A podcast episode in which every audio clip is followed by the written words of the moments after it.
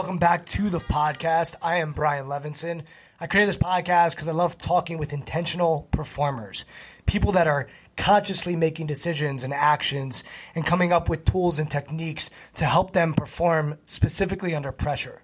And today we get to go deep with Rebecca Scritchfield. Uh, Rebecca's a dietitian, so she works with athletes, but she also works with everyday human beings who are just trying to maximize their health through uh, what they consume and what they put into their body. It's interesting that Rebecca is in the business of diet when she doesn't actually believe in dieting. So, Rebecca will talk a lot today about how she uses mindfulness and positive psychology to help people realize what they are putting into their body and how they are looking at eating and uh, fueling their body, not just for performance, but for life. Uh, Rebecca wrote a great book called Body Kindness, which we're going to get into a little bit. And she really uses this concept of body kindness throughout her practice and this notion of not shaming your body and listening to your body and being kind to your body and treating your body the way that your body wants to be treated. Uh, so there's all kinds of analogies and great nuggets and themes that we're going to get into today in our conversation. Rebecca also is an athlete, and she's hesitant to admit that or say that she's an athlete, but she definitely is. So she'll talk about her experience running marathons, running ultra marathons. And I think you'll find out pretty quickly that Rebecca is a high energy person. She is somebody who loves to do well. She likes to work hard, uh, but she's also extremely conscientious when it comes to the human body. And she's pretty critical of how we have set things up specifically in our society and how we look at diet and nutrition in our society and how we just look at it from the sense of what we look like rather than fueling our body for not just performance, but as I mentioned earlier, for life. So Rebecca's a positive person. You're going to love her energy, uh, but she's also extremely well read. So she would list off books throughout our conversation and concepts and ideas. And really, Rebecca, yeah, for all intents and purposes, is a psychologist. She takes on this role of getting into a person's psychology. So she really is the perfect guest for this podcast because she gets into a lot of the, the concepts that I like talking about with my guests. Uh, also, uh, feel free to check Rebecca out on Instagram and Twitter and social media. She's heavily active there. Uh, you can check out her handle at Rebecca Scritchfield, which we'll also put in the show notes. And also, Body Kindness is another way to find her on social media. And that just leads us to a reminder uh, if you could uh, follow us um, if you can subscribe to the podcast and you'll just get these podcasts directly to your cell phone. Uh, I know I subscribe to a number of podcasts and enjoy listening to them. So get on there, subscribe to the podcast. Also, if you could share this episode on Facebook, Twitter, Instagram, LinkedIn, wherever it is that you're social, uh, we would really be grateful for that. Uh, as we've mentioned in the past, we are starting to make some intentional shifts uh, with the podcast and really trying to get this to be as professional as possible. So um, one of the ways we do that is by sharing it and, and really getting it out there to the masses. So anything you can do to help us, uh, we will really be grateful for that. So without further ado, I present to you Rebecca Scritchfield. Rebecca, thanks for coming on the podcast. We're doing this out of your office. um, it's a cool office. We met before. Uh, it's in Washington, D.C., um, but it's its own little, seemingly quiet oasis. Uh, so I'm excited to be here. Wait till the kids come home. so it's funny you say that because I had a home office for five years, uh-huh. and it changed exactly when my first my first child was born. I said I don't think I can I can work from home anymore. So maybe we'll talk about how you manage that uh, dynamic because that was right then. I'm like, all right, time to pay for an office. The home office isn't going to work anymore. Um, but what I'd love to do with you is just find out a little bit more about your story. So I don't know much about you. Um, where did you grow up? What was life like for you as a kid? Oh, we're going deep early on. um, so I was born in Northeast Ohio, a suburb of Youngstown, Ohio, called Austintown, and um, I lived there until I went off to college. I went to school in Michigan. It was a liberal arts school called Albion, and there I studied chemistry and math. Time out. so, whenever someone says they study chemistry and math, I have to dive a little deeper. what about chemistry? What about math were you interested in?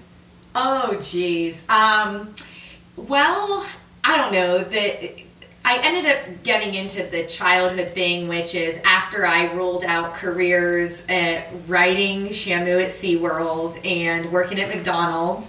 I was like, well, I just want to help people.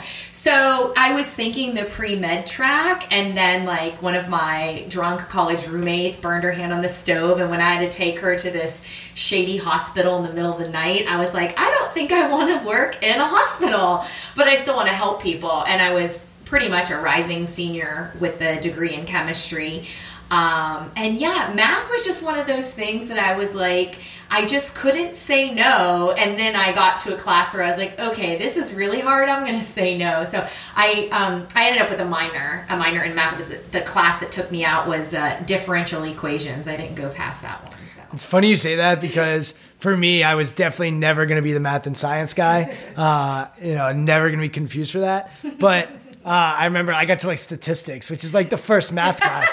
So like like you tapped out. I, I, I remember being in statistics and being surrounded by people, and they're like, "This class is so easy," and I'm like, "Really? I can't do it." Um, so I knew right then and there, like uh, arts and sciences was going to be my my yeah. path. But I also always tell people I was really good at staying in the moment when I was in college, so I wasn't um, really. Uh, focused or inclined or had a good had good insight into what I was going to do. But um, let's go back a little bit more. Sure. So uh, growing up in Ohio, yeah. I mean, I know of Youngstown, so yeah. I'm imagining is it.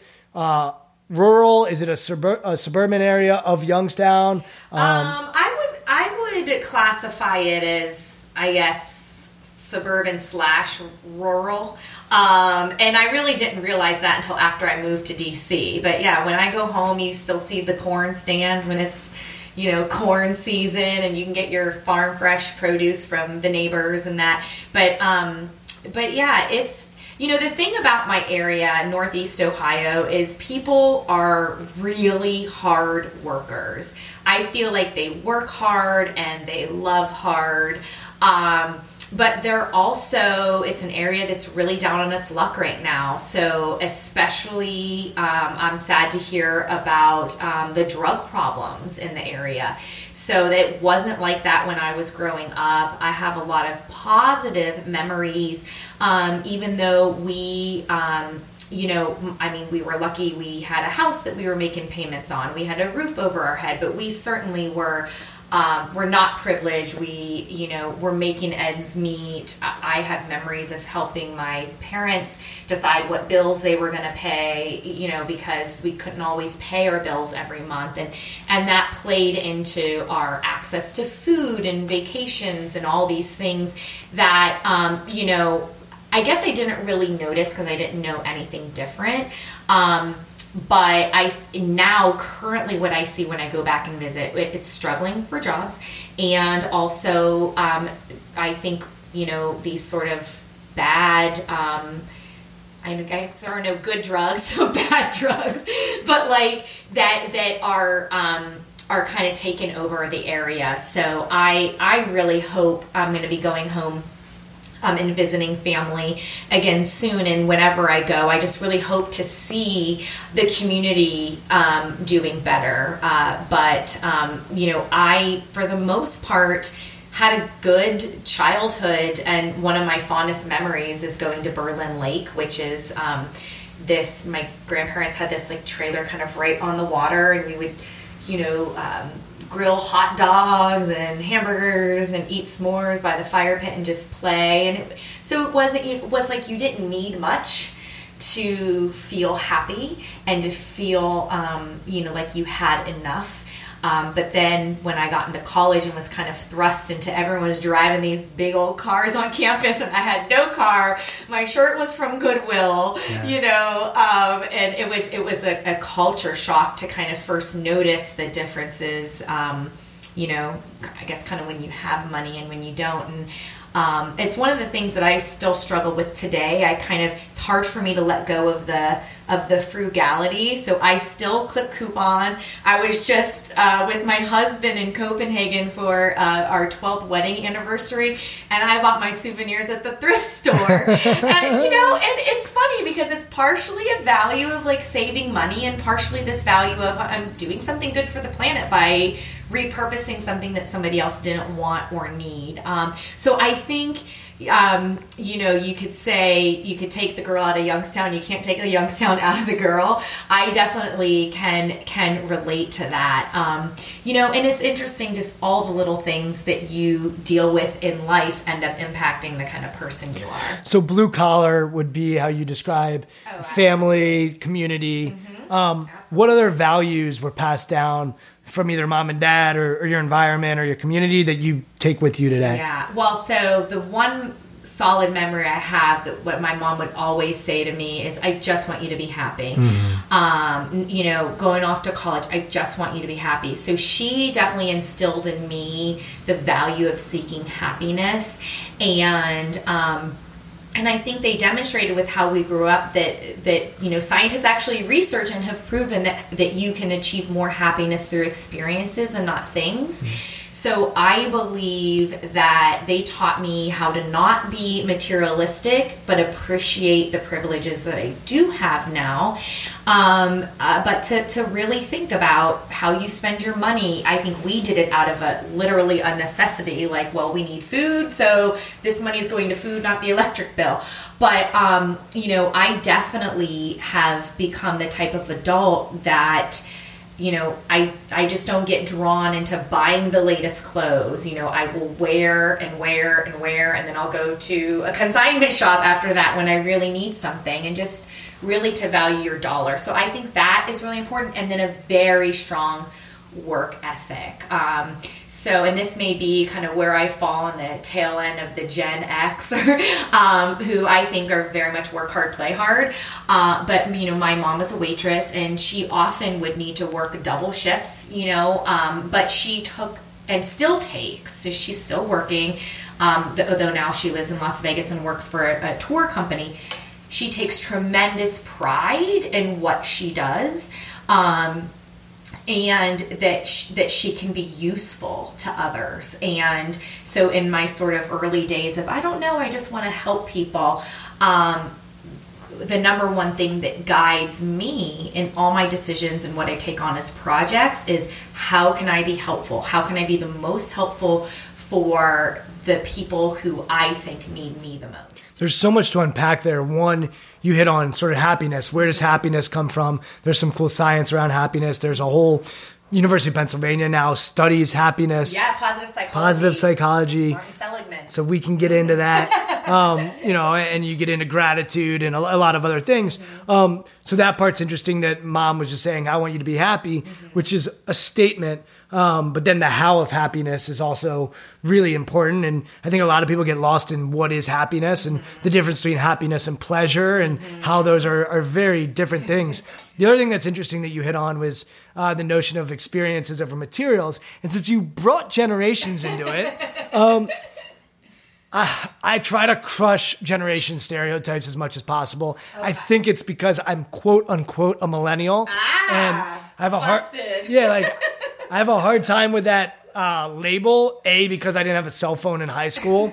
Uh, B because we used encyclopedias when we were growing up. Um, but C because I think the generation above always looks down on the generation mm. below them, yeah. and so. Um, but science or data is showing that a lot of millennials value experience mm-hmm. over materials. Right. Um, but I think I think there's also so many links. I always tell people this. I said, yeah, money can't buy happiness, but it can if you're using it the right way. Sure. So if you're using money to give to others, mm-hmm. it's shown to increase happiness. Mm-hmm. If you're using money to um, take care of things that otherwise would drive you nuts, like there's a cool study recently that found that if you use money on having someone clean your house, mm-hmm. then actually your happiness was increased because mm-hmm. that's a mundane task mm-hmm. that you can free your energy and happiness up to do something else. So those are just interesting concepts and ideas that I live in every day because I do workshops all the time, and one of the questions I'll ask is, "Who here wants to be happy?" Mm-hmm. And I've probably asked thousands of people, and I've never had someone say, "Yeah, I don't want to be happy."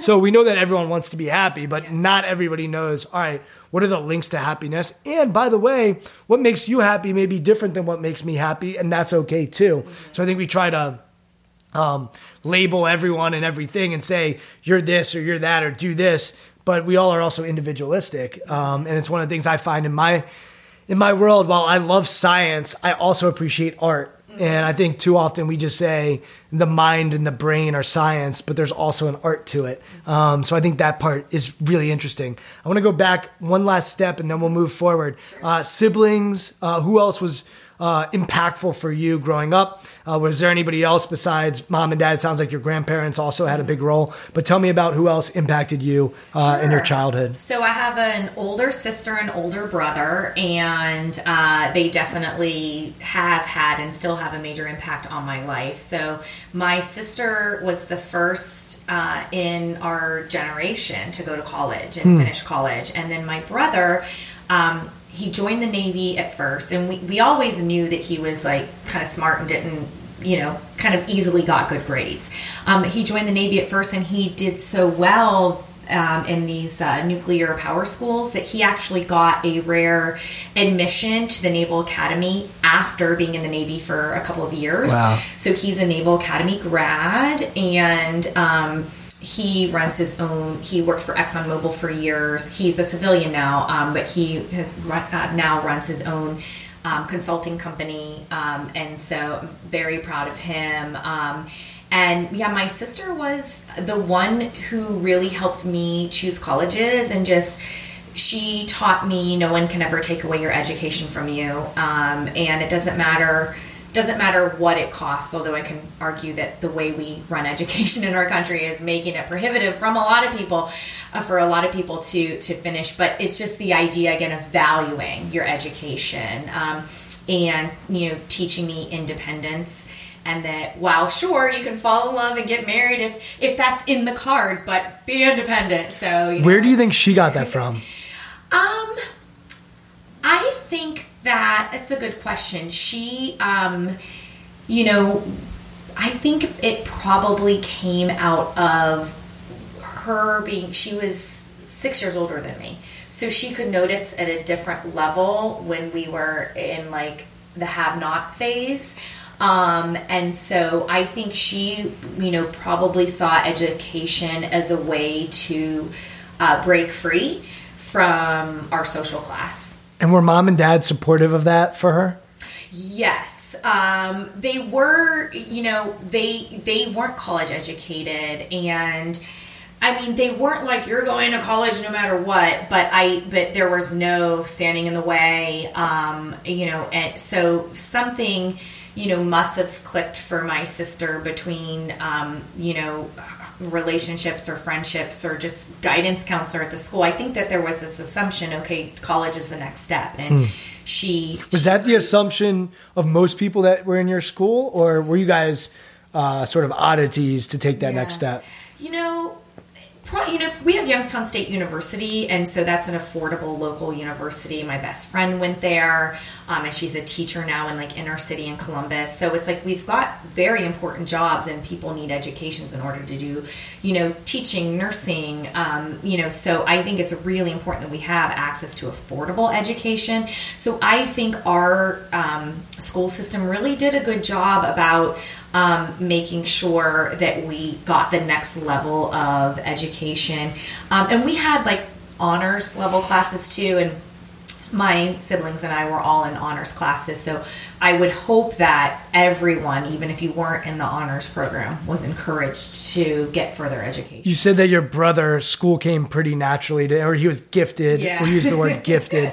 Were you gifted, or were you someone that had to use that blue collar work ethic to Yeah. get to where you wanted to go? Yeah, so this is really interesting too. Uh, one of the so I was in the honors classes, but the the one time I was on the news, uh, it was for something positive, but it was. Uh, we were being interviewed about our honors English professor, and my quote for the camera was that he nicknamed me Fluff Chick, and uh, and she's like, "Wow, and and and you still like him?" And I was like, "Yeah, he's a funny guy." But I think there was this contrast between you know caring about hair and makeup and all that stuff that you do when you're in high school. And the reputation i think of um, ditziness or dumb blondes. And to be fair you know i still make mistakes like with song lyrics. You know i thought panama was vertical, you know, or uh, rat in a cage. I thought it was, I'm still just a renegade. So, like, there are silly things. You know, there's a quirkiness to my personality. Um, but I think that it's easy to make a judgment based on appearance or based on the way a person talks. And um, actually, we go back to the sad story behind the scenes, but I grew up stuttering. Um, and I had to have speech therapy, and it was a um, I was able to overcome it. Um, but I what age did you overcome it? Uh, it had to be elementary school, as I remember kind of getting pulled out and getting special um, language one-on-one coaching, and it you know I was told oh, it's just because your brain thinks way faster than your tongue can talk. And it was like the nice way, you know, and so those things really were helpful. There was a lot of shame reduction around it. But of course, I was teased. Um, and so I think that there were things, you know, like that. It was like they couldn't believe that I had smarts too. So I I feel I naturally tested into the honors classes and I did well in school. I got one B. I blame my best friend.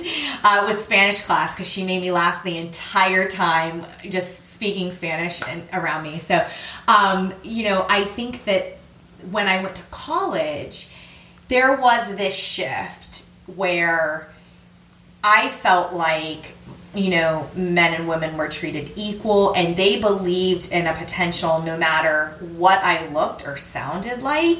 And so it was like, okay, you're interested in chemistry. We're going to do this, that. We're going to do these chem, these biologies. And it was, it was like other people believed in me more than I believed in myself. And then when I went back home after the first semester and told people I was studying chemistry, they're like, really? You? And it was like this. And so then it, it became this drive of like, yeah, I can do it. I'm going to show you. Um, and it was a motivator. I think it was a motivator to prove that I could do things that even I didn't think I could do. And that's lasted throughout my life, whether it was the first time I did an ultra marathon or, you know, writing body kindness. So. All right. So you just threw a bunch my way. Um, so first of all, stuttering. My wife is a speech pathologist. Ah, so uh, props. Yeah. So so she's doing good work. Um, but uh, the second thing is, it sounds like you enjoy blasting stereotypes. It sounds like there's a part of you that says, "Okay, I look this way. Yeah. All right, now watch what I'm going to do." um, and the other cool thing to just unpack there is the other thing that university gave you is that all right, everybody got in, mm-hmm. so we all tested into this or scored into this or had the resume to get into this. So now I felt like I'm now on an even playing field with all these people, regardless of my background, what I look like, how much money they have, whatever it might be. So that's cool. But you slid two things in there that I want you to unpack. Okay. That give me insight into who you are. Mm-hmm. Number one, you just sort of slid in there that, oh, I got a B and, you know, that was my one B. So I'm curious what the word perfectionism uh. means to you. And then the second, I mean, you're not going to throw out ultra marathon and think that I'm not going to, you know, you know, raise my eyebrows at that. Yeah. I had a guy on this podcast named Jesse Itzler, okay. um, and I don't know if you know about Jesse, uh, but he hired David Goggins, mm-hmm. uh, who's a former Navy SEAL, and Goggins has run hundred mile, wow, you know, mm-hmm. by himself. Mm-hmm. Uh, but Jesse ended up running a hundred mile marathon, but he he had David Goggins come and live with him for thirty days, and he basically was at he was a slave to David Goggins. He had to do whatever. Goggins, and he wrote a book called Living with the Seal. Uh, it's a popular book. Um, but Jesse talked about his mindset when he's running ultras. Before we get to ultras, talk about high school version of yourself. Was there an element of perfectionism that showed itself there? Um, I am guessing if you had all A's and one B, that that did exist. But you tell me, what was what was that like for you? Yeah, um, you know, I I think that, like most people, right, we all have this inner critic. It starts at age one where you pick up these messages about you're not good enough this way or that way. And in one sense, when you compare yourself and you notice there's an inadequacy, it can, to a point, be a motivator to help you move forward. Like you don't have something you want, so go after it. But perfectionism in, it, in and of itself is deadly Um, you know, because you can't, nobody can really achieve perfectionism, and you end up becoming overwhelmed with the anxiety of not being good enough that you're actually not satisfied, um, and and you know, it it can it can harm yourself, mind and body. So I guess I don't really identify as being a perfectionist um, in high school, but I I liked achievement, right? So I got that sort of dopamine reward from succeeding at things, uh, and um, you know I guess that I I have learned through my career and my work that I do now actually how harmful perfectionism can be. So I feel I feel grateful that I didn't get like you know take the bait and really get sucked into that. Um, but I think that like typical people in especially high school girls like you compare yourself your body to other people's bodies and that sent me down an unhealthy path with eating and exercise for a while that i um, overcame um, but yeah, and now I feel like today I'm hoping my girls will not have a tendency toward perfectionism. The older one, and she's only not even five, but already um, she's kind of picking up on that. You know, beyond sadness for when she doesn't win the race, just kind of like, and and you know, and I'm a bad person, and that's how you know the difference is like you know, um, you can feel bad that you didn't win the race, but with perfectionism, it will give you all these reasons for why you suck so bad now, um, and that's what's so harmful about it. So let's let's push aside the ultra. We'll Yeah. come back to the ultra Okay. marathon, but let's riff on this for a little bit. Okay. So I have trying to think if I've talked to a pro athlete who doesn't consider themselves to be perfectionist, um, and uh, there a lot of people would agree with you. A lot of science would agree with you on this notion of perfectionism can be crippling, paralyzing, and really harmful. In my world, where I work with a lot of athletes, I find that the ability to shift from perfectionist to adaptable is where a lot of the professional genius lies. So, um, can I be somewhat perfectionist in my preparation, right? Mm-hmm. So let's just use a basketball player. I am going to make 20 shots in a row. Mm-hmm. And if I don't, I'm going to keep going until I make 20 shots in a row. Mm-hmm. So to acquire the skill, to get the muscle memory down, Right. I, it needs to be perfect. A golfer, my swing needs to be exactly where it needs to be. The issue that perfectionists, and I'm putting it in air quotes since no one can see us, um, the issue they run into is that they bring that to the golf course when they're performing or the basketball court when they're performing. And that can be paralyzing, crippling, can lead to choking under pressure. Um, so, what I find is how can we develop them to still have some of that perfectionism when they are preparing? But when they're in that moment and they need to perform, be adaptable, be malleable, uh, be able to adjust. It's a hard thing to shift in and out of. Right. Um, but what I find more and more is that mindset for preparation they need to shift out of when they are performing. So I can be somewhat neurotic, which by the way, there is a, you know, a psychological disorder for um, when I'm preparing. Yeah. But when I'm performing. I need to be narcissistic, Yeah. which also is a psychological disorder. Yeah. Um, so one of the things I'm amazed at and interested in is like we see these extremes in actors, musicians, Mm-hmm. athletes when they are on the stage. Like Beyonce is one of my favorite people to study. Like Beyonce is soft spoken, but if you hear her, she's like everything has to be right. I need to make sure it's all good. But then she gets on stage and she's Queen Bee and she's letting it out there and she's letting it all fly. So one of the things I'm fascinated by is how do we toggle some of the perfectionism with with the adaptability, some of the neuroticism with the narcissism. Humility, great when we're preparing, not so great when we're performing on a stage. Uh, confidence, great when we're performing, not so great when I'm watching film to try to figure out what do I need to do differently. Mm-hmm. So um, that's something that I really find to be fascinating. And a lot of times people will talk poorly about perfectionism, mm-hmm. but part of why they got to where they were mm-hmm. was in part because of the perfectionism. Right. Fear of failure. People will say, don't fear failure. But then they'll say, oh, yeah, but I was afraid to fail when I was 25 and I worked my ass off to get to where I went.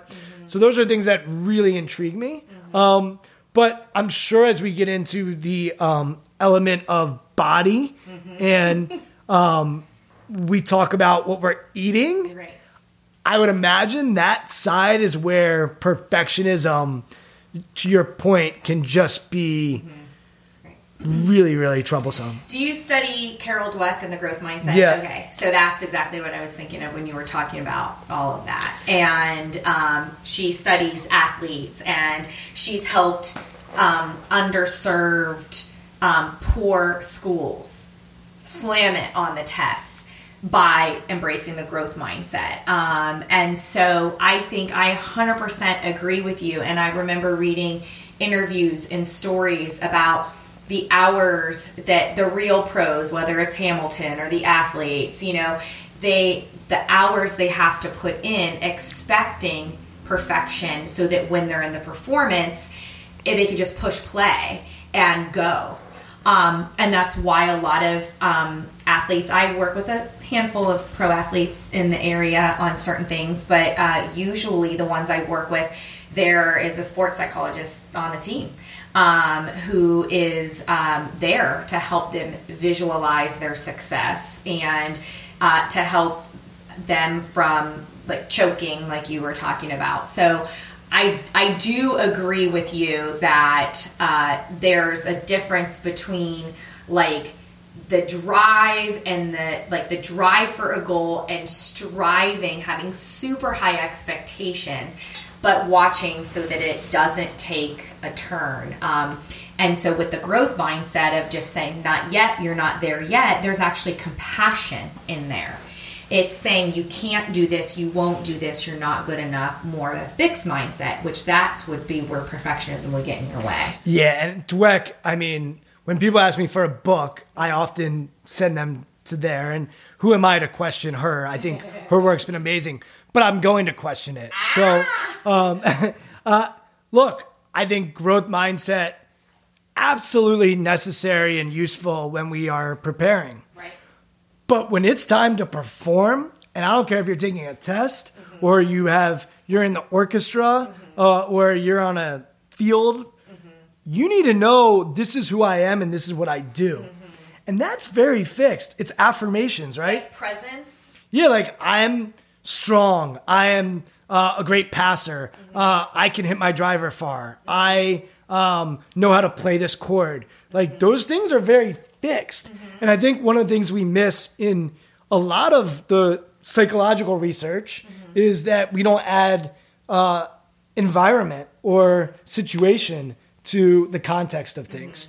Um, so, like to me, yes, absolutely, growth mindset is massive, and and for school especially, if I take on a growth mindset, I'm going to acquire the knowledge, and it's going to help me perform on a test where I probably will know basically what the questions are, mm-hmm. and so I can provide an answer. One of the issues with our school system is that's not how the real world works, mm-hmm. right? The real world says, okay, you're going to study all this, and now here's a curveball, right? Like it's more like pop quizzes. Yeah. And, you know, at some point, and I'm not saying you need to say I'm fixed, like I'm smart and I'm this and that, but it can be fixed in the sense of like I'm resilient. It could be fixed in the sense of like, you know, I know how to problem solve. Uh, and it could be fixed in the sense of like, I'm good, right? Like Yeah. those are fixed comments. So, um, Well, but wait a minute. But resilience, you can't have resilience unless you have self compassion and unless you have the belief, I can handle this. So, sure, I guess. Um, I mean, I guess those things are fixed, but maybe they're like a funky little blend of both of them. Yeah, I like the blending. That's my whole thing. Like, let's blend. And and you hit on something that is so true, which is it's what we do and not who we are, right? So like, um, you know, how I perform, that's what I do. But I am still my value as a human being shouldn't be defined by a grade in a class or um, how many points I score or how I do on, in the show. Uh, it should be defined by my character, how I treat people, what I, how I respond to adversity, whatever it might be. I do think there's a separation between who you are and, and what you do. Um, but those things, that's like, I think it's it's fascinating. By the way, I'm saying I still give the book. I, I love I love the concept of it. Yeah. But I guess I'm just contrarian in nature, and Yeah. um, I think it's important that we are contrarian and not Yeah. just science has a way of being extremely valuable, but science changes, it evolves, it shifts, and I think we always just want to be open minded to it rather than a slave to it. But I agree with you, like who we are and the compassion we have for ourselves. Um, and the notion that we're not a, a fixed product and we're constantly evolving, like that's always useful. Right. Um, but when we are in it and we are competing, like Be a robot.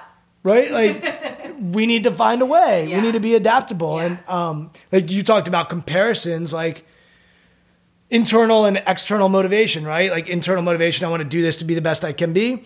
External, like all right, I want to be better than that person. Mm-hmm. Like a lot of the top performers in the world are a 10 out of 10 on internal and maybe a 9 out of 10 on external. Mm-hmm. Wow. Yeah. So like they their base and their foundation is I'm doing this because I want to be the best version of mm-hmm. myself. Mm-hmm. But don't get it twisted. When they get cut from a team, when they when someone else makes an all star team, mm-hmm. they're gonna say, All right, now watch what I'm gonna do.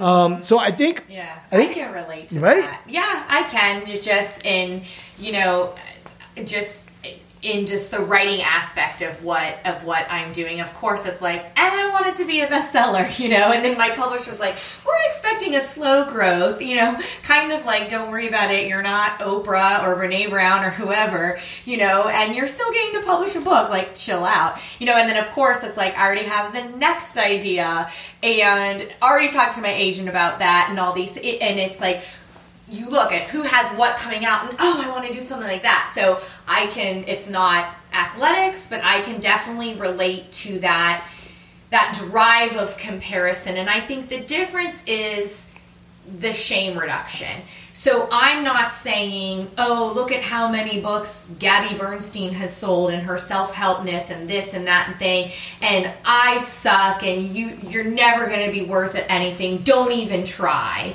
You know that would be full of shame and that would keep me from caring about the next book idea or the fact that I, you know, had somebody email me to say your book really changed my life. Like hmm. she might get thousands of those and I got one, but to, to say that mine isn't worthy is full of shame and it's demotivating. But certainly, I think in sort of drive and achievement that you can say, I have a certain amount of satisfaction for this and it was good enough, but now there's something else I'm hungry for. There's something else I want, and I'm going to put my energy into that. Beautiful. You know? Beautiful. And you said you're not an athlete, but I, I bookmarked.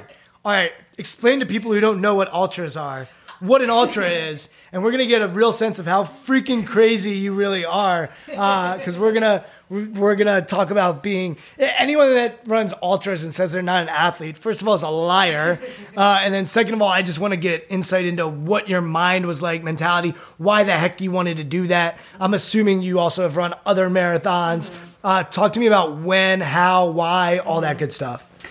Well, um, so my very first marathon was Marine Corps Marathon, and one of my coworkers had said she was training for a marathon.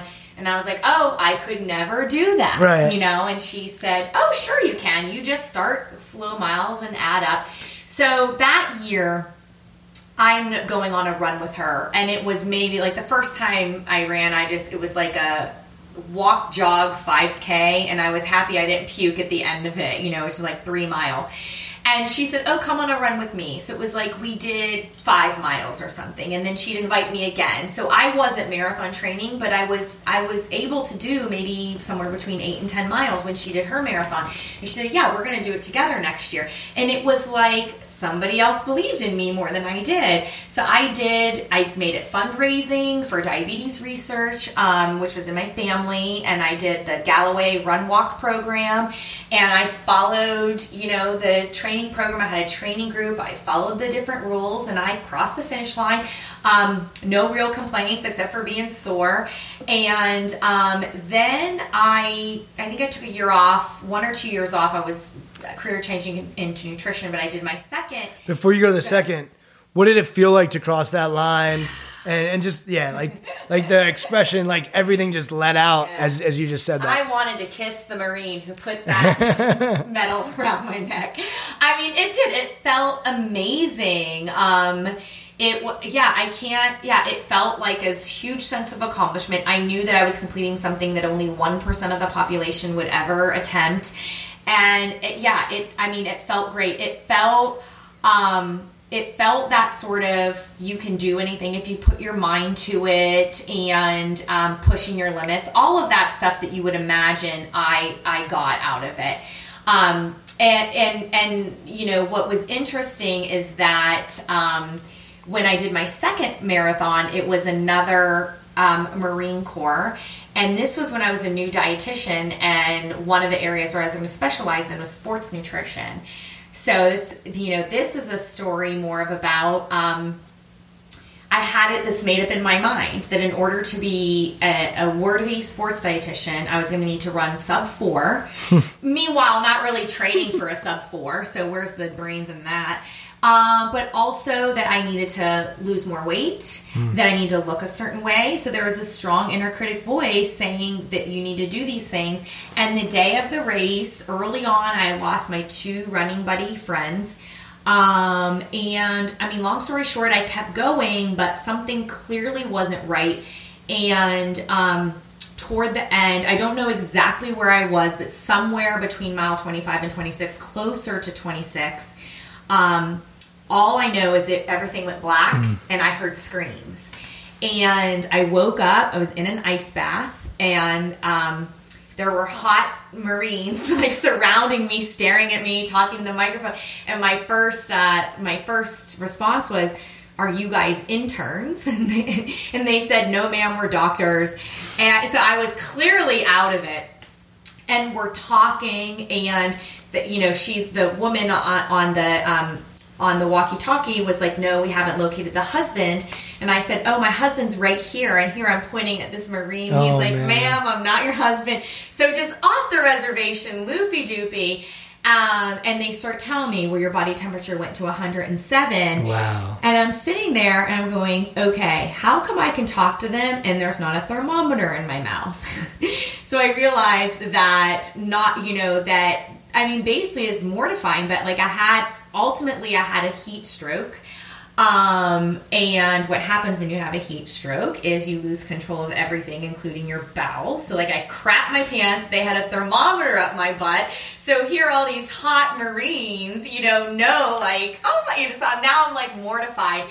Um, they were not claiming to be your no, husband. They no, were not going to take ownership of that. but then, and then, um, I got to the medic tent, and when a doctor came by to visit me, I mean, it was, it really, I burst into tears. He said, you could have died. Mm. He said um, three runners carried you here, and thankfully you were close.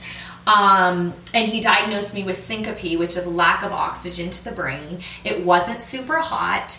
Um, but I, I remembered right before, like I was like laughing at like runners who were getting leg cramps. Like I wasn't myself. Like the wheels were coming off. But in that run, there was no self compassion. Mm. There was no, it's going to be okay, drink your water, do the this. It was the intensity of you must, you must, you must. And I think a lot of that was shame driven, feeling inadequate that I would be a good sports dietitian, feeling inadequate, uh, you know, about my body and my appearance. If I'm supposed to be a nutrition expert, you need to look a certain way. And, um, it was my first DNF, did not finish, and I swore I would never run again. And a good friend of mine, he's like, Nope, you have to slay the dragon. You have to run another marathon within a year. And I actually did um, 13 more marathons after that. In mm. one year, I did five endurance races in a year, and two of those were ultras. Um, and one was accidental. I thought it was a 20 miler, and I showed up. It was like the North Face Endurance Challenge, and and um, and here it was um, 30 some miles. Wait, but but you you give credit to others there. Yeah. But you know, you could have said you're going to slay the dragon and you yeah. could have said no, the dragon the dragon's yeah, dead. I'm like yeah. I'm done. What caused you to get back out there and, and, and, go for it when you have this honestly this brush with death. I mean, what? it was a near death experience. It yeah. was it, it was a traumatic event and a near death experience. I think honestly, I know you brush off giving credit to others, but without question, my first marathon, getting back into it, and ultimately completing my ultra were all because other people believed in me more than I believed in myself. And I said, you know, that's amazing. This person has the ability to believe in my potential more than my limited mindset. I am going to trust this person instead of the voice inside my head, mm-hmm. and I'm going to try. Hmm. I'm going to try anyway.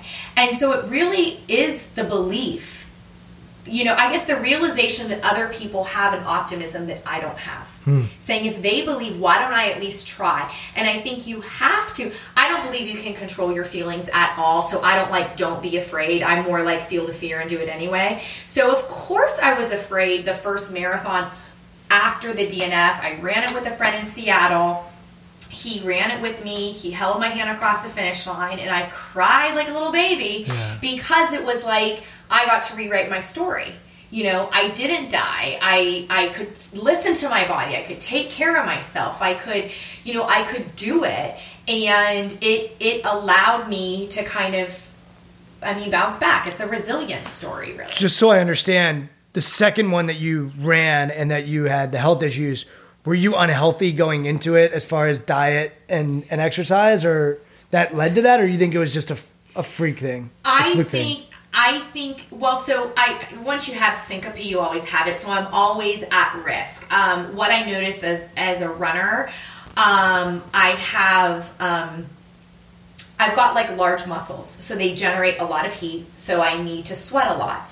So, but what happens is when I sweat, it can evaporate quickly, which then rises your body temperature. So, I'm prone to dehydration. Um, so, yes, I have to have a good fueling and hydration plan. So, I think it was part genetics. I was well trained for it, but I went in there, it was intense. It was this feeling of you're not good enough. So, you have, I mean, telling myself to get a sub four marathon without training for a sub four marathon is pretty dumb. Yeah. You know, it's not a wise choice. It's one thing to go in to train for it, to hope for it, to have your race times on your arm, to run with the four pace and give it the old college try. And if you fail, you know, try again. Sure. But this was, um, this was based out of shame and perfectionism and judgment, and it was irrational. It was wrong. So in the next one, it I, I needed compassion. It's interesting though. The reason I say, uh, as far as like brushing off uh, the other people, because the other people could still extend that olive branch, but you had to accept it, and, and then yeah, so like you still had to go and, and do all that. So that's why I, I sort of hinted at that. I think I think this notion uh, others can inspire us. Right. But at the end of the day, it's still our decision from the inside out as to whether or not we want to be inspired. Right. Um, uh, and there's another piece to that that I, I just want to unpack again is this notion of what in you is driven to to keep going. Like what what in you you then I mean you didn't just then do one, you then did a lot more. what is that grit or Yeah. perseverance or Well, interestingly, one of they've studied marathon runners, and one of the characteristics is that marathon training can actually build grit. Hmm. So I think that's part of it. I mean, look, I'm not going to lie; it's that rush that you get when you cross the finish line, getting that medal over your head. Um, I still have my they're they're right there. they're, um, I, they're, they're, they're bunched up in a corner there. They're not like That's because the girls were playing with Yeah. them. But yeah, but no, they're yes, they're they're sort of humbly placed on my counter. But um, but yeah, I think that there's I think the sense of accomplishment. I think so. I struggled a lot with my body image, and it was about it was body shame, trying to change my body, and there were two things. Yoga literally taught me body acceptance and compassion and holding myself with kindness. And there was a time in my life where I did before I got into running where I did yoga exclusively for like five years. And it was a very different, it's still a part of my life, but there was a very different healing purpose. When I got into running, um, I, I could learn to appreciate my legs for the power they had, not that they weren't the smallest size. Um, so I think that there was that there was a sense of healing that came along with that too. With that, you know, it, it didn't matter if I gained weight when I was marathon training because I was I was training my heart and lungs, and you know there was a beneficial purpose, I guess, to the muscle um, that I had, and so for me there was a lot of like reframing, um, though. I firmly believe, you know, you don't have to marathon train to be healthy. And actually, there's a lot of stuff that shows that doing a marathon can be bad for your body. Um, so I think that you kind of have to look at how would I get value out of this personally. Um, so you know, I am signed up in the next few weeks to run my first marathon since I've had kids. Mm.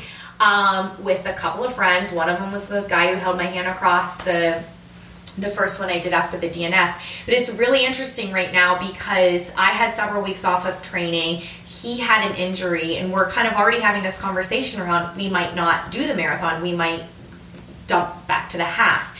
And I've decided that no matter what, I'm going to consider it a success as long as I listen to my body. So mm. if hmm. we start the full and end up not finishing, get through a half and then bust it down, if we respected ourselves, if we listened to our bodies, that's the more important thing. Um, because I don't want to be in a situation again where whether it was injury or missing some trainings that led to not being ready for it, that when my body tells me that it's time to stop, this is no longer healthy, that I will actually listen because I'm no longer driven by appearance and by these unhelpful pressures to look a certain way or be a certain way. It's it's really just me and what can my body do for me that day. Super cool, and, and now you're getting into awareness uh, and like being aware. Uh, before we go further and, and, learn a little bit more about what you do on a day to day basis, mm-hmm. ultras. Yeah. Uh, explain to everyone what ultras are and then talk about that experience. Sure. So, ultra marathon means um, a distance that's beyond 26.2 miles. Um, I would say the typical ultra marathons are 50 milers or 100 milers, um, but I did that accidental ultra where I just messed up the calculation in the distance. So it ended up being 30 miles. I thought I was doing 20 miles. Um, and so that was an interesting, um, it was, I was training for the fall 50 miler. And so I knew that I needed to build up to that distance anyway, but I also had, again, that sense of self compassion of you've never done this distance. So I walked when I needed to walk. I did my hydration correctly, and it, that one took me, I guess, almost six hours, but I finished. Got my medal for the first ultra. Um, but it was challenging terrain, it was trail. Uh, and you don't necessarily have perfectly timed water stops every two miles like you would in a road race for a marathon. Um, and then my 50 miler, uh, this was a random lady I met at a wedding who we got bonded over marathons, and she's like, "Oh, I'm doing this ultra. Do it with me." And I was like, "I can never do that." And she said, "Oh, you can. You just have to be trained for a fall marathon." And I was already running Chicago Marathon that year, so I really couldn't say no. Put my name in the lottery, got in, and sure enough, you know, I ended up doing this race with her. Um, and it was great because so it was the JFK 50 miler. We were able to get an earlier start, which um, gave me time to get out there and like listen to my body. And really, it's just a time under tension issue. Like, I mean, that for me, and again, I obviously am not the speedy one, uh, but that for me took 11 and a half hours to finish. Not a lot of joyful things we'd want to do for 11 and a half hours. So you have to have this mental energy, believing that you're going to finish, and a game plan. So that race in particular is like three different races almost. So the first part is um, Appalachian Trail, and there's switchbacks, and it's like you know you have your most energy but it's also the most difficulty um, and that's about the first 16 or so miles and so you keep your head in the game you focus on your footwork and all that stuff what does keeping your head in the game mean? Um, for me, it's focused on, you know, that why am I there? What am I hoping to accomplish? And trying to make it more joyful too. I mean, if you're going to do something for that long, what can I notice? So, being grateful for being out on the trail, having fun conversations with the people in my running group, appreciating the trees and the things that I was seeing, imagining and visualizing how I would feel at the end getting that race medal. Um, and yeah, just you know, I think a lot of positive attitude and affirmations definitely going going into it. Um, and uh, you know, certainly being well fueled helps too. So um, you know, just we had a great dinner the night before, and like uh, um, just kind of feeling positive emotions about what we were about to do.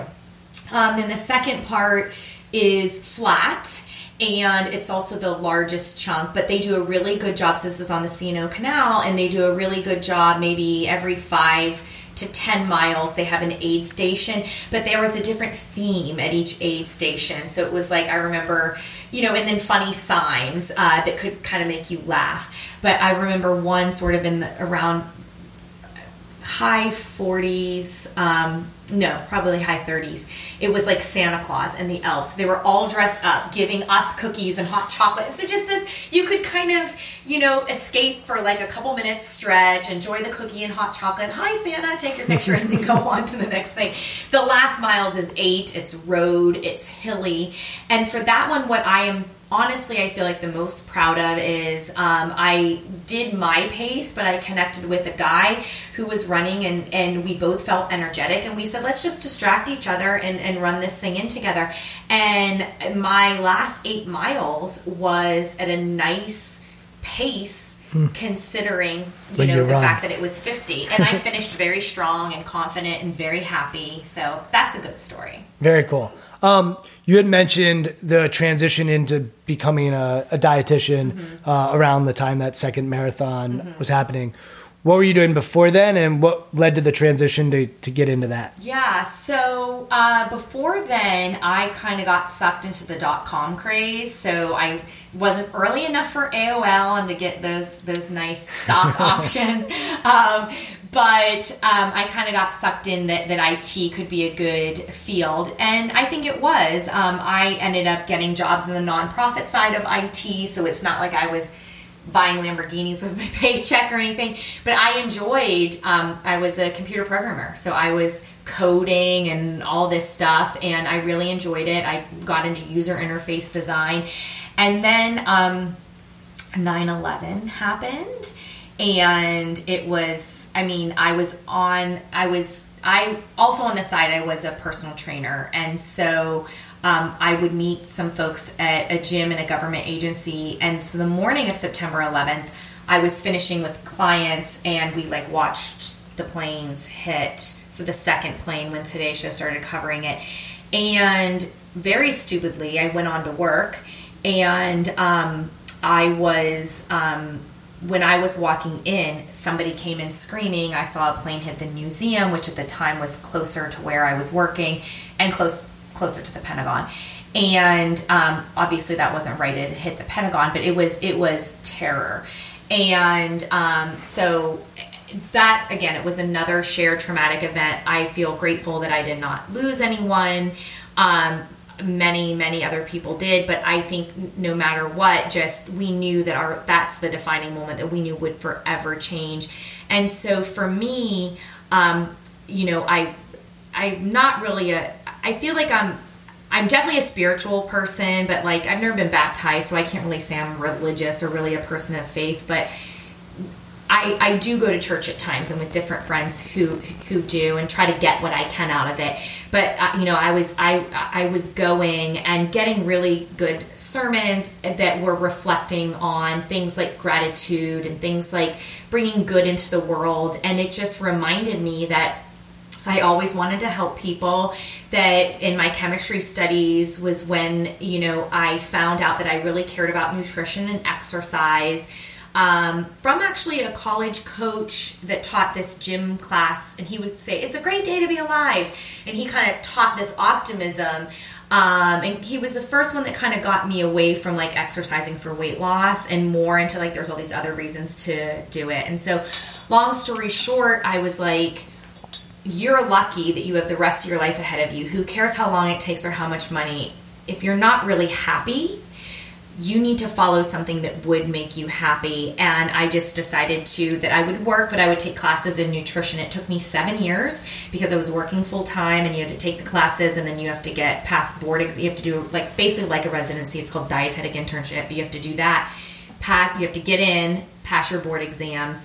Um, and while I did that, I also got a master's in communications from Johns Hopkins because I knew not only did I want to know the science to help people change their habits, but I also wanted to be able to communicate that to people who either would never be a client or just, you know, kind of help provide helpful information about.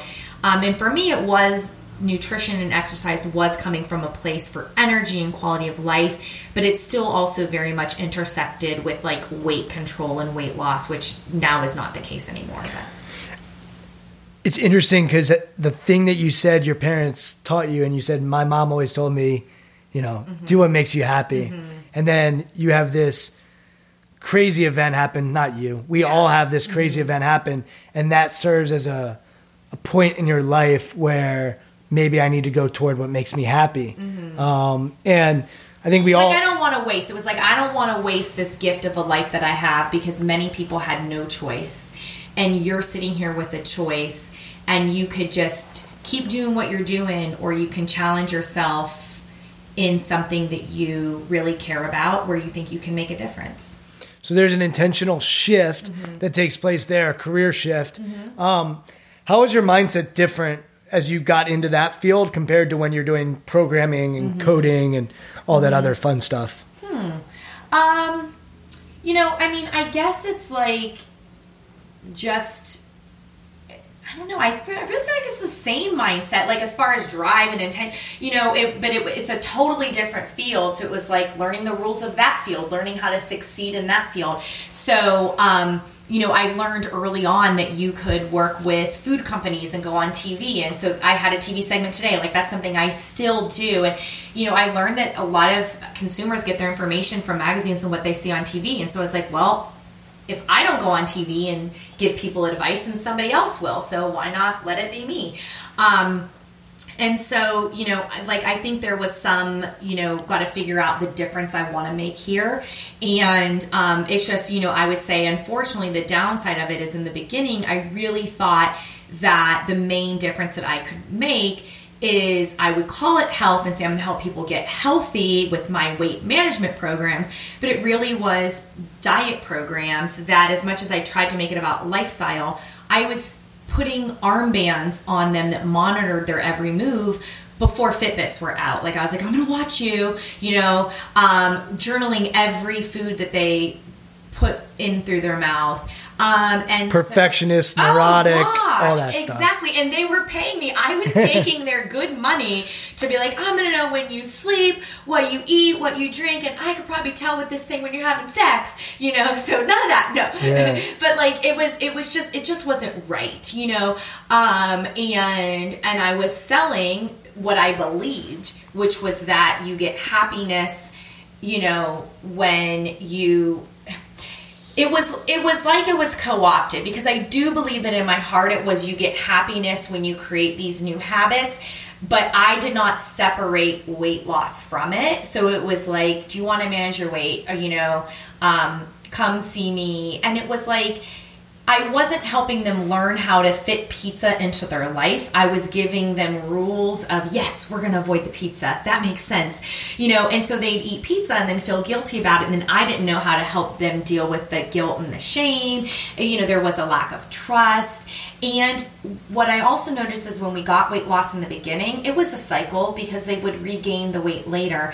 And, um, you know, the reality of if it is, I actually grew up being a chronic dieter. I dieted with my mom a little bit. I thought it was normal because that's what everybody did. And even early in my career in nutrition, this is what I was doing, thinking I was being helpful. Um, but I realized it wasn't, and I realized I just needed to change everything. Are you optimistic? Are you an optimist? Oh, yeah. Yeah, definitely. Are you controlling? No, because control is a bad thing. Like it, it, with respect to weight, that's what I try to help people do is give up the idea of controlling your weight. You know, I teach about genetics as the number one factor. I teach things like being physically inactive is worse for your health than carrying around extra weight. So, a person who's, you know, by the charts clinically obese, if they're active, their risk of death is only 2%. If mm. you're inactive, the risk of death is 14%.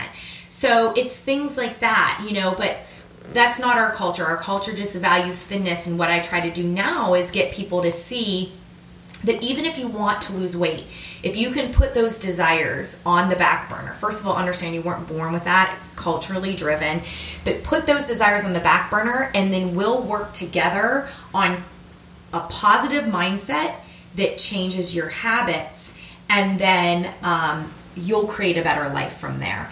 Um, and you mentioned the positive psychology, but it's body kindness is grounded in the research of positive psychology um, and the work of the pioneers there, um, and especially Barbara Fredrickson, who coined um, spiral up as this idea of that when you experience a positive emotion that that leads to more positive emotions. And then as the opposite of a downward spiral that closes you off when you can experience more positive emotions you spiral up and you're more open and connected to people you care about and the world. So i took her philosophy of spiraling up just for psychology and i layered it with what we know about food choices and sleep choices and exercise choices. And so i embrace the idea of spiraling up throughout the whole book.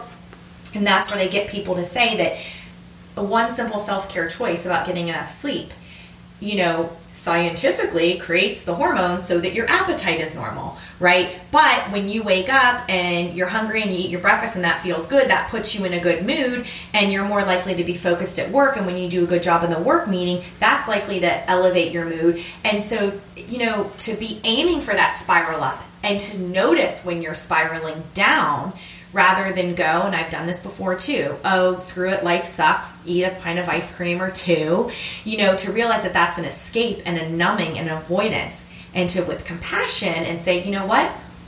I'm upset because I got yelled at by my boss at work. I'm upset because I got into a fight with my partner. I'm upset because I'm having trouble with my kid. That it's okay to have these negative feelings, that no amount of food or self sabotage is going to relieve those feelings.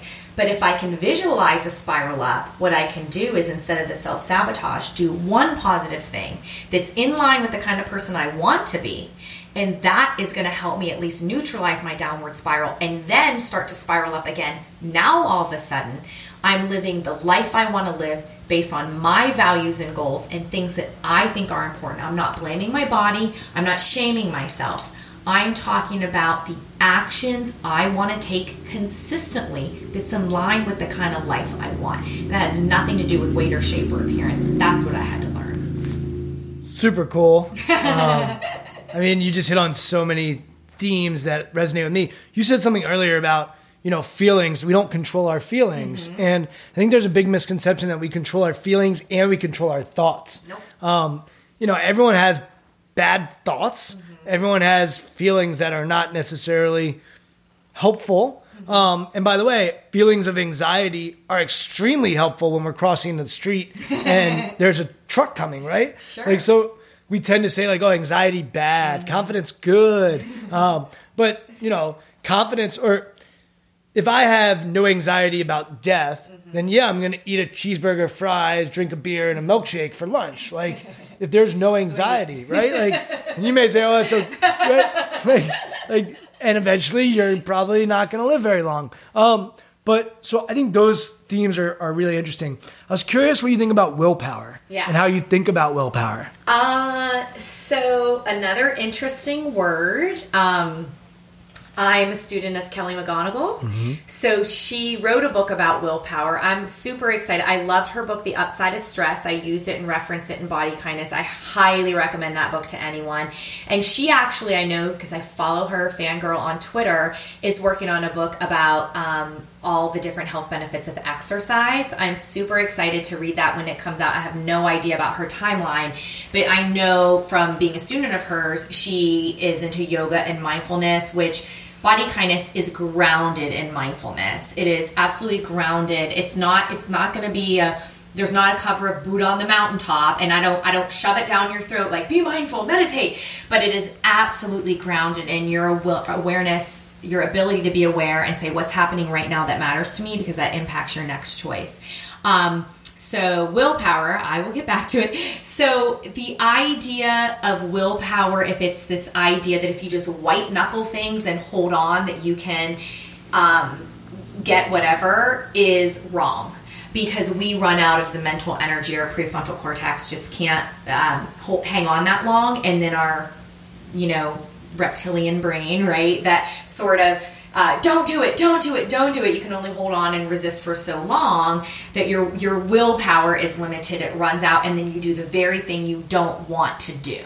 Um, so what she talks about in the willpower effect is, um, which is an older book of hers, but it's that exact kind of thing. It's recognizing that you need mental energy to make choices, and so how to better work with your brain to sort of um, maximize your willpower. And so for that, you know, I I get like there's a certain amount of self control. Why did you show up with clothes on to our interview today? Because I thought about going naked, but I thought maybe maybe I'll get arrested if I do that. Right? Why did I show up with yeah. clothes on? You know why? Yeah, you had a better option than I did, and say hello yeah. and let that whole thing. You know, is like that. There's a certain amount of decorum that we there's social rules and everything like that and that so um, how am i connecting that to willpower? Well i guess it's that idea of that there are certain things that we do that we don't even have to think about. Automatically. Right automatically. But when it comes to willpower we're talking about focus and concentration and using our mental energy. It's a very limited resource. It's one of the reasons why um, and it's I don't use this with client. I tell them this is activation energy. But when when we say start small and that's okay and be happy with that, it's not because we don't want people to be motivated, but we want them to repeat the behavior over and over and over and over again so that it becomes a habit. It's the neuroplasticity of their brain. But the more difficult you make something, it's of, the higher activation energy it requires to get over that hump, and the more likely they're going to run out of the willpower that it takes, and they're going to give up and quit, and they're not going to have a habit. So um, I, I, think there's yes people have a certain amount of willpower but it is highly limited. And so whether it's you know i'm just uh, i say in body kindness i say don't set a dead person's goal. So like i'll never eat chocolate cake ever again. If a dead person can do it better than you it's a horrible goal for you. Don't do it because it's you can only white knuckle no chocolate cake and then eventually you're gonna give in and and that's where willpower runs out. And it, it, reminds me of today's diets like diets in disguise and i'm totally going to throw whole 30 under the bus. Even if you love it i don't care you know it might work for you, but it doesn't work for most people. And it's that exact thing of you can eliminate sugar or whatever they're going to take out for so long. And what happens day 31? And you can act like, oh, well, people can just test what it's like with the donut. What happens? They'll eat five donuts day 31. You haven't taught anybody how to make a better decision about when to eat donuts. And so when it comes to all that sort of rigid, you know, plans to follow for eating, um, you know, and again, I do work with athletes, and there are athletes that have certain performance plans, but that's an intersection of I have sports performance goals and a high motivation. Here's my performance plan. But I also have to do it in a way that works for me. And they also have off seasons. So when I work with my athletes in the off season, they have a completely different life that is much more flexible than when they're doing their sports stuff. But for the average person, you got to have some flexibility. It's amazing because I've been around pro teams that yeah. give their athletes crap oh. for food. Oh, that's not good. And it's Quality changed. matters. Yeah, it's changed uh, over the years, but I can remember I've been around it for probably 15 years, mm-hmm. and you'd walk in and it would be like just unhealthy food, and you're like, what is going on here? Um, but but I was curious about willpower because I just think it's so intertwined with what we do and what we eat. And the way I always think about it is like if I'm if I drive past Krispy Kreme every single day on my way to work, yeah. and uh, I have a tendency to get two donuts, stop, get two donuts and a coffee, and I just say, all right, no more Krispy Kreme. Mm-hmm. Versus, I'm going to put two apples in my car, and every time. I go by, by the Krispy Kreme, I'm going to, you know what? I'm going to have an apple. Okay. Which of those is going to be more likely to be successful? I yeah. think the notion, and you could correct me if I'm wrong, sure. but this notion of like, I'm going to make a decision, right. but also give myself an opportunity to be successful right. rather than just say, I'm cutting it out, yeah. um, which I think what you're hitting on. Exactly. I know I agree with you 100% with that analogy. And I think, especially because for me in body kindness, the bigger picture would say, well, what's bothering you? So it's not that you ever have a Krispy Kreme donut, right? right? But it's when every time I pass, I get two donuts and then I feel sick or confused or I feel like I ruined my day and then I go to the cafeteria for lunch and get something that I regret. And so it, it's it's likely never one thing. It's a pattern. And so in body kindness for behavior change, you say, I want to be the kind of person who, you know, you want to be the kind of person who eats a nourishing, balancing breakfast most days of the week. So you decide when enjoying Krispy Kreme is a good idea Right. that makes you feel good. So it's not about eliminating, it's about trying to feel better. Uh, and that's not food policing. That's you making better choices that fit you best. And that's how you get more happiness and a better life, whether or not you lose weight. That's what I would add. And I think it's one of the things that I'm trying to get at with this podcast is Yeah. like, let's live intentionally. Mm-hmm. So if you intentionally are saying, I'm going to have that Krispy Kreme donut on Saturday, mm-hmm. or I'm at my child's birthday party and they have cake and I'm going to choose to eat some cake, Yeah. that's an intentional decision. Yes. Um, the issues when we become mindless and we don't realize we've done it, and then we have a stomach ache, and then we tell ourselves we're fat or mm-hmm. we're lazy or mm-hmm. whatever. The shame Yeah. that you talked about. So really, the idea of being intentional with what you're doing. And for me in my practice, I try to blend three things. We talked about blending earlier. Certainly, a framework of mindfulness, the idea of observing thoughts for thoughts without judgment. Mm-hmm. I mean, I think that's just a massively valuable thing. And if we can have that foundationally and be aware of our thoughts and feelings and observe, um, I heard someone say this once, and I think it's a really cool thing is like, you don't have to participate in your thoughts or feelings. Right. Like just because you have them doesn't mean you have to be a willing participant. You can observe them, say hi, say hello, watch them, and then watch them go by. And actually, when you participate, you're engaging in a tug of war, Mm. right? So you're you end up fighting the thoughts or feelings like go away, go away, go away. But observing is more like cars going down the street or Yeah. clouds in the sky. They're there. They're allowed to be there, but you're not going to fight with them anymore, and that conserves that energy. So you can be intentional about what you really want. You got it. So you blend that, and then for me, I come from a school of cognitive behavioral. So I think how we talk to ourselves matters. So to Mm. Me, I, I separate thoughts and thinking. Thoughts we can control, but thinking, the way we talk to ourselves, our self talk, that does impact us. So I use cognitive behavioral, and then the last piece is the positive psychology, which is like, what do I look like when I'm at my best self? Um, and I think positive psychology as a framework, the both mindfulness and positive psychology aren't the right words to Right. describe what they actually mean. Like mindfulness, people get confused because it's not about making yourself more full in your mind. Yeah. Um, it, Paying attention on purpose is what I tell Yeah, people. Paying attention, and you're doing it. and I don't think positive psychology is about being positive all the time. It's just about valuing living with happiness and gratitude and all these things that we've talked about. So, And that's highly evidence based. Yeah. Positive psychology is highly evidence based. I mean, the people who, Martin Seligman, who is the father of positive psychology and all his proteges, I mean, they are hard scientists and they've got good data and evidence that shows um, they have the answer for how you create a meaningful life. Yeah. And like you started in the beginning, who do, you know who doesn't want to be happy? Everybody wants to be happy. People want a meaningful life, long term happiness. Yeah, the science behind happiness, they found gratitude linked to happiness, helping others linked to happiness, self-satisfaction linked to happiness. I mean, there are there are links that increase happiness. So that that stuff's really cool. Um, okay, I think we covered our bases pretty well here. Um, I love, you know, I flipped through the book. I can't say I read the whole book, but when I was flipping through, and it's the first thing I said to you, I was like, man, there's a lot of psychology in here why not go down the path of psychology um, and why stay in sort of the dietitian nutrition world Yeah. it sounds like i mean every book that you've mentioned Yeah. um, are things that are just that's what i study that's what i read Yeah. um, so it sounds like you have educated yourself immensely on it Yeah. but why not be a psychologist Yeah. that's one question the second question is do you ever have clients who are looking for diet and you're giving them this other thing Yeah. Okay. So the first thing is why not psychology? I guess never say never, right? More actually- education I've actually had thoughts of like I'd love to get a PhD, and if I did, it would be psychology. But but right now, I am. I'm enjoying uh, the success I'm having at helping people now, and enjoying being a mom. So um, that's a high value for me. In many ways, it is um, to show up from my my girls in ways that my mom wasn't able to because of our socioeconomic status, because of her education level. Um, and there are ways where, you know, I want to help, you know, create you know these humans i want them to become good adults. And so that means that they need time with their parents. So so i've i'm doing the juggle struggle with that thing.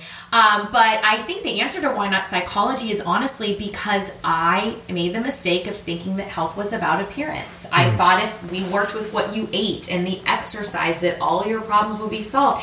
So i was still struggling with body image and dieting when i was going through my career change. Um, so interestingly, when I started seeing athletes, athletes, that's how I got my first client who had an eating disorder. And when I saw it, I didn't know what to do because I was undertrained for it, but I knew to help her get help and she did get help and she did recover.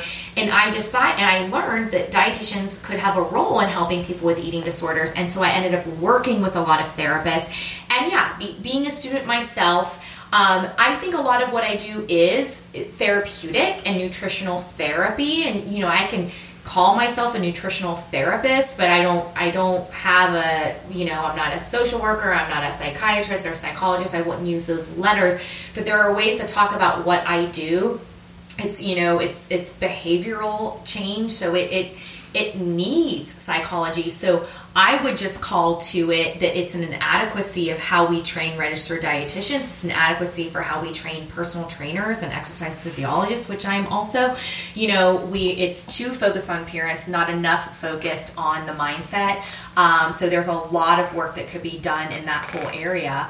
Um, and then the second question was about. So I sort of did both. Okay. So it was you know, why not psychology, which yeah. I think you answered, and then you also answered oh, the second, which was like, do your clients ever come to oh, you? Oh yeah, yeah. They always, of course, yeah. they want. Think about it, right? We live in a culture right? I call it diet culture, but it says you aren't good enough unless you're trying to lose weight. Like that is ultimately the message. That's what I heard for a very long time. And even now, um, you know, the most popular trend in 2017, it was predicted on Pinterest, and the most popular diet trend is actually the anti diet. So, millennials, thank you. I was, you know, thank you to the millennials. They hate dieting, they hate Slim Fast, they hate Weight Watchers, they think it's all a waste of time. And that it has been part of what has ushered in body positivity and, and people who are speaking out against weight stigma, which is all very, very important. Um, but you know it's like of course people are going to come in. And in my marketing so the words i use are weight concerns. Like do you have weight concerns? I can help you with that. Um, and i you know i say it's the only mindfulness based nutrition and exercise behavioral change practice you know because it's so that they see we're focused on habits. It's based in mindfulness and all these very important things that i have gratefully learned from clients from the past. But i'm not a fool right? As long as our diet culture says the most important thing we could do is care about how hot we look and social comparison through Instagram and stuff, which we we're seeing now in research, it hurts self-esteem and body image. That's the world we live in.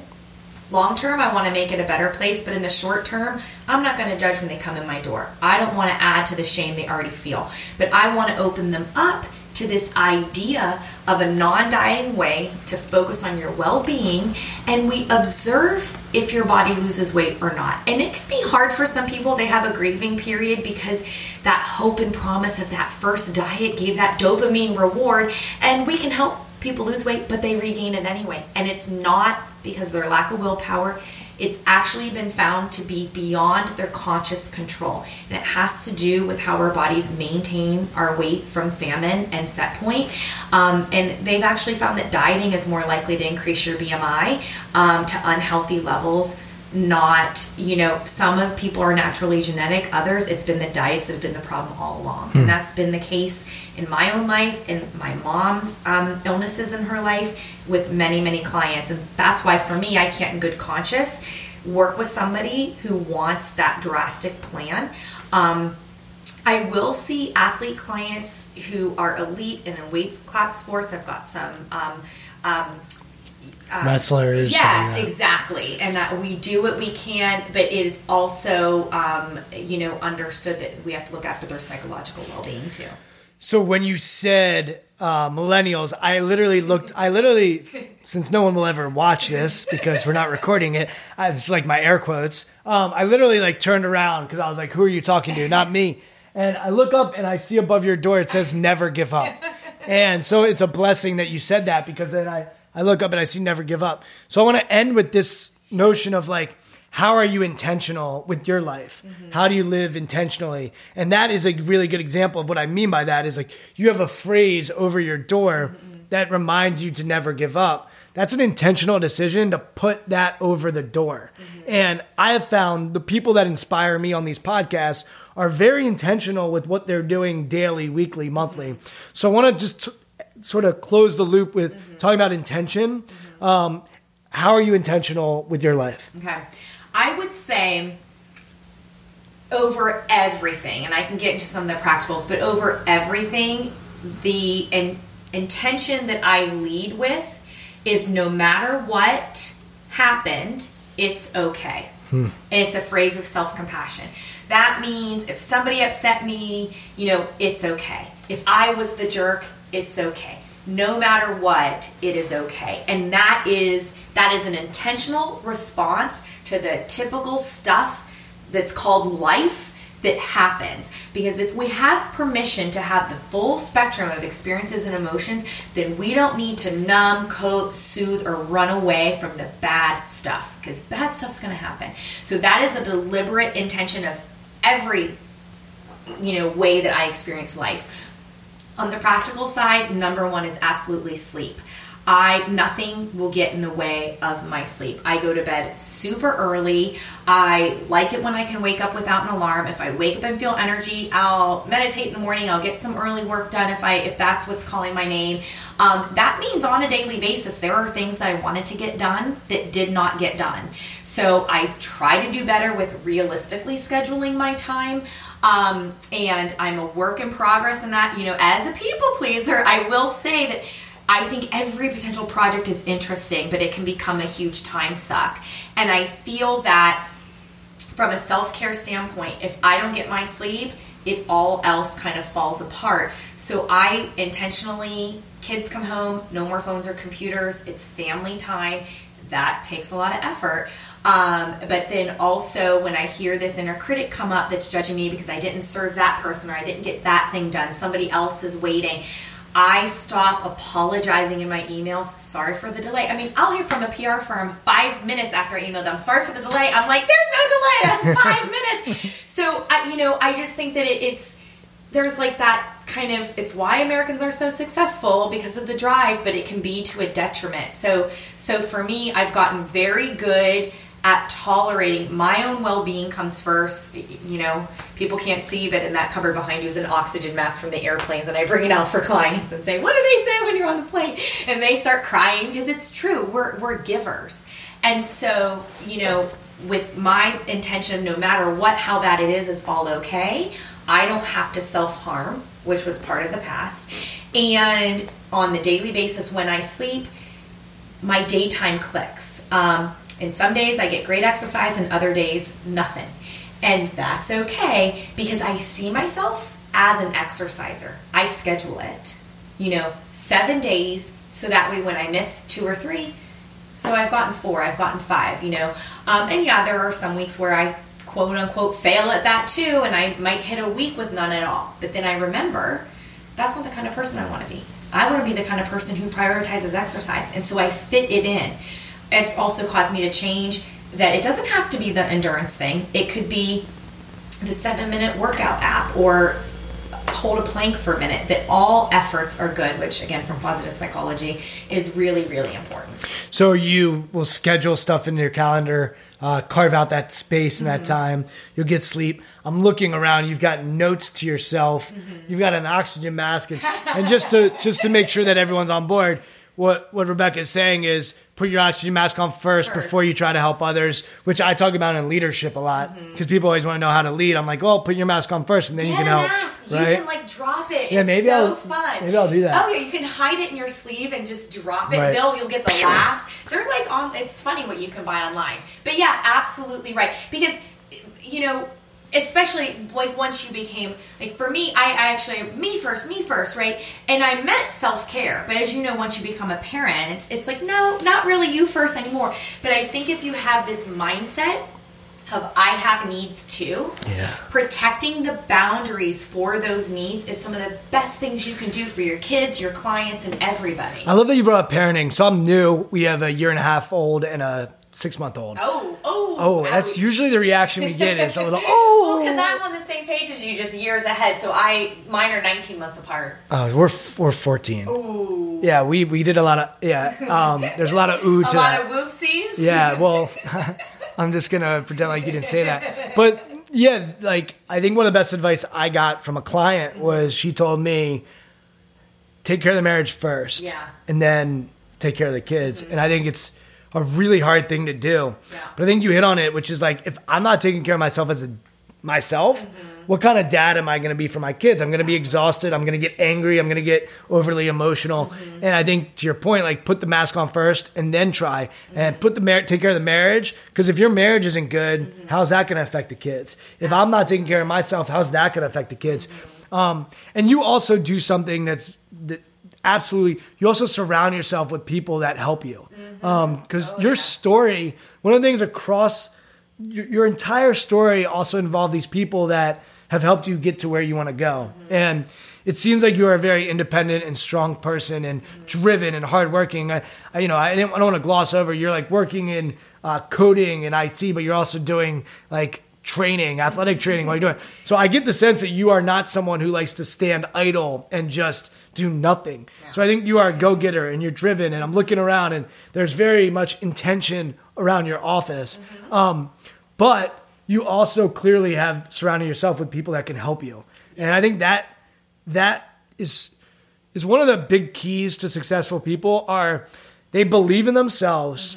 They um, develop their confidence from the inside based on the story that they tell, right? So when I say like they did, those people didn't get you back into running. You did that, but then you have a support system and environment. So you've created an environment for yourself, just like you did in high school, of people to help you um, and people that you want to be around.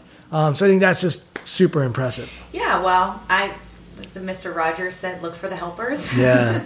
I think that we all need we all need help, and and I, and I think that um, you know I'll I'll talk about um, don't stick yourself on isolation island. Because what we tell ourselves is we don't want to bother them or they have other things to do. And, and we end up isolating ourselves from people who very much find meaning in their own lives when they can help us. We have to let them do their jobs. We have to let them help us. I always say the, the people that work at the soup kitchen are the most selfish people in the world. like, because they are doing it, they're not doing it for the person across from them. Mm-hmm. They're doing it for how it makes them feel. Mm-hmm. Like, if you've ever volunteered at a soup kitchen or a homeless shelter, you know, you walk out of there, there's few things in this world that make you that happy. Yeah, maybe a medal going across after 26 miles, which I haven't experienced, um, can do that for you. But the happiness and fulfillment that you get from literally helping someone. So I think you're right on on that. Here's what I'd like to end with. Okay. Um, promote whatever it is that you think uh, should be promoted. Your your book, Body Kindness, which I said I flipped through. There's so much uh, psychology in there. And by the way, I I want to. Uh, you know, celebrate you because I tell coaches all the time that they're psychologists. Yeah. I tell strength coaches, you're a psychologist. Parents are psychologists. Anyone that thinks psychology is just the observing of human behavior. I mean, that's what it is. Um, and you know, we all need to be psychologists. And I think, I think you are leveraging. You don't have to have a, a three letter uh, you know, three letters next to your name to say that you're a PhD or a PsyD or a master's in psychology for you to still have knowledge of that field and to see you leverage it and blend it in your space is so refreshing and inspiring. And um, I just think it's it's awesome. And I'd love to see more blending in our society rather than saying, you know, these people are here, these people are this. If we could all take this blending approach, holistic approach, whatever you want to call it, I think we'd all be better off for it. Um, but yeah, uh, where can people find you on social media? I know you have a podcast because we're using your equipment right now. um, books. Uh, you are, you know, I think one of the things that's really cool. We met a couple years ago, um, just to give the backstory and to give you an idea of who Rebecca is. So we're both based out of DC. I live 10 minutes from here, across the border in Maryland. And uh, I reached out to Rebecca because I was trying to start a group of people that were involved in sports. So I had a strength and conditioning coach. Um, me, I was talking to you. I was trying to get all these people that were local in the sports community. And you said, sure, let's meet. So we met, had a great conversation. Uh, it was awesome. And then, of course, it fizzled out, as a lot of things do. Um, but then I just reached out to you and said, hey, I'd love to find out what you're up to and get your perspective. So uh, I'm grateful for you to give us the time. And uh, I know we've, we've spoken for a while now. Um, I can talk forever. Well, so can I. So uh, I think we both have probably things we need to get to. Uh, luckily, your kids didn't come in here. So I think we made it yes. Uh, quietly. I don't know if they're hiding somewhere. Um, but promote whatever uh, you want, how people can find you and, and where they can learn more sure. about the work that you do. Cool. So, um, yeah, so the book Body Kindness is available wherever books are sold.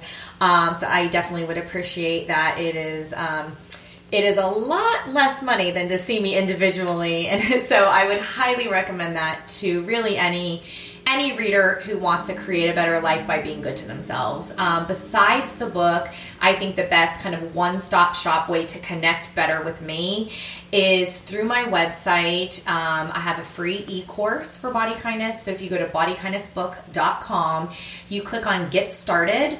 It's going to ask you for your email address basically. But when you give your email address, you'll get a login to get um, a video, my reflection guide, which my clients love because it's a way of tracking mindfully um, things you're doing for your self care without calorie counting or logging, or you know, it's it's very positive things that you can do. Um, you can read the first chapter of Body Kindness as part of that as well, um, and then and and that kind of there's like a course that kind of introduces you to the concepts, so you can do it kind of while you're reading. Um, if you like it, I do um, lots of things for people, um, and some are free and some cost depending on the level of work that we do. but getting on my radar uh, through your email address is going to be the best way because then I will not forget about you that way. And then, you know, you get the links to find me on social everywhere else. So. Sure. Just give us Twitter handle, Instagram. Okay, sure. Come on, give so us the. Twitter is at Scritchfield RD. Um, Instagram is just my name, Rebecca Scritchfield, all one word.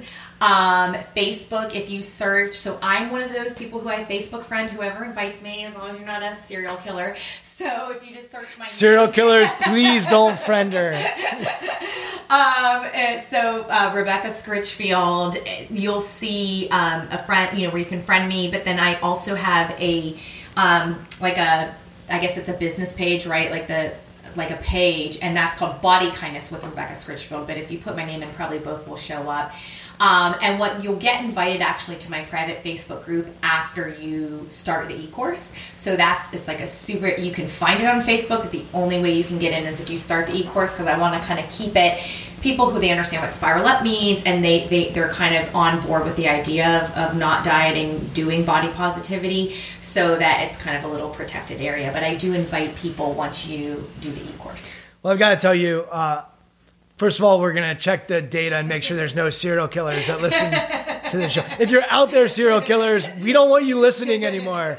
We are not taking your vote or your whatever, your your ears. Um, for me personally, this has been really helpful, really useful. I know this is something that I think about on a regular basis. There's no way getting around eating, right? Like right. I made a decision at lunch to eat something. I won't get into what it was, um, and then I'm I'm going to work after this. So um, you know, do I eat dinner? Uh, mm-hmm. Do I skip? Mm-hmm. And I think uh, for every human, those are decisions that we're making on a daily basis, and mm-hmm. uh, having some uh, mindfulness around that. Mm-hmm. It's it's interesting because coaches and people in the sports profession often are some of the unhealthiest people um, that I, that I see. Um, I know I'm around them, and forget the way they look. Just I, am around them. I see how they live, and you know, they finish a game, then they go out, and then they binge, and because it's stress. Um, and so uh, it's just really helpful to hear from you. And I'm hoping that a lot of people that are listening to this, that are especially in the sport world, mm-hmm. um, have some takeaways. And I think you, are taking such a cool approach. So thank you so much for the time. Thanks for the hospitality, uh, and uh, hopefully we'll get together again soon. Great. Thanks for having me. Thanks again, Rebecca, for coming on the podcast. Uh, really enjoyed your insight and how you think about your job. And it's just fascinating to me how much she has integrated mindfulness and positive psychology into the work that she is doing. And I think that's something that we can all think about if we are outside of the self help or the psychology world is how do we integrate the conversations that we're having into our daily life and, and the people around us. And Rebecca has certainly taken some of the best practices in psychology and integrated it and really made it a core piece of what she does when helping people from a nutrition standpoint. So I'm just uh, really excited to meet someone like Rebecca, and it's really refreshing to hear her take and the way that she approaches her job. Uh, feel free to give her a follow on Twitter, follow her on Instagram. She is a content producer, so on her podcast, she certainly producing content there. Our book, as we mentioned, uh, it's it's a different book. It's got pictures. It's colorful. It's bright. Uh, it's positive. Uh, it's not just going to be a book that you are uh, reading just the words. There's all kinds of images and powerful images uh, to help you on your journey and your journey when it comes to your physique and, and your body. Uh, once again, I appreciate everyone for listening. Thanks for tuning in. I'm trying to bring some diverse people and some interesting people who are really intentional with how they go about their life and how they go about their job. And as we go beyond the surface and, really talk with them, I really encourage you to think about how you can be intentional with your life. What can you do to make yourself a better performer, a better person, and just uh, a better version of yourself? So thanks to Rebecca for coming on, and thank you all for listening. We will talk again real soon.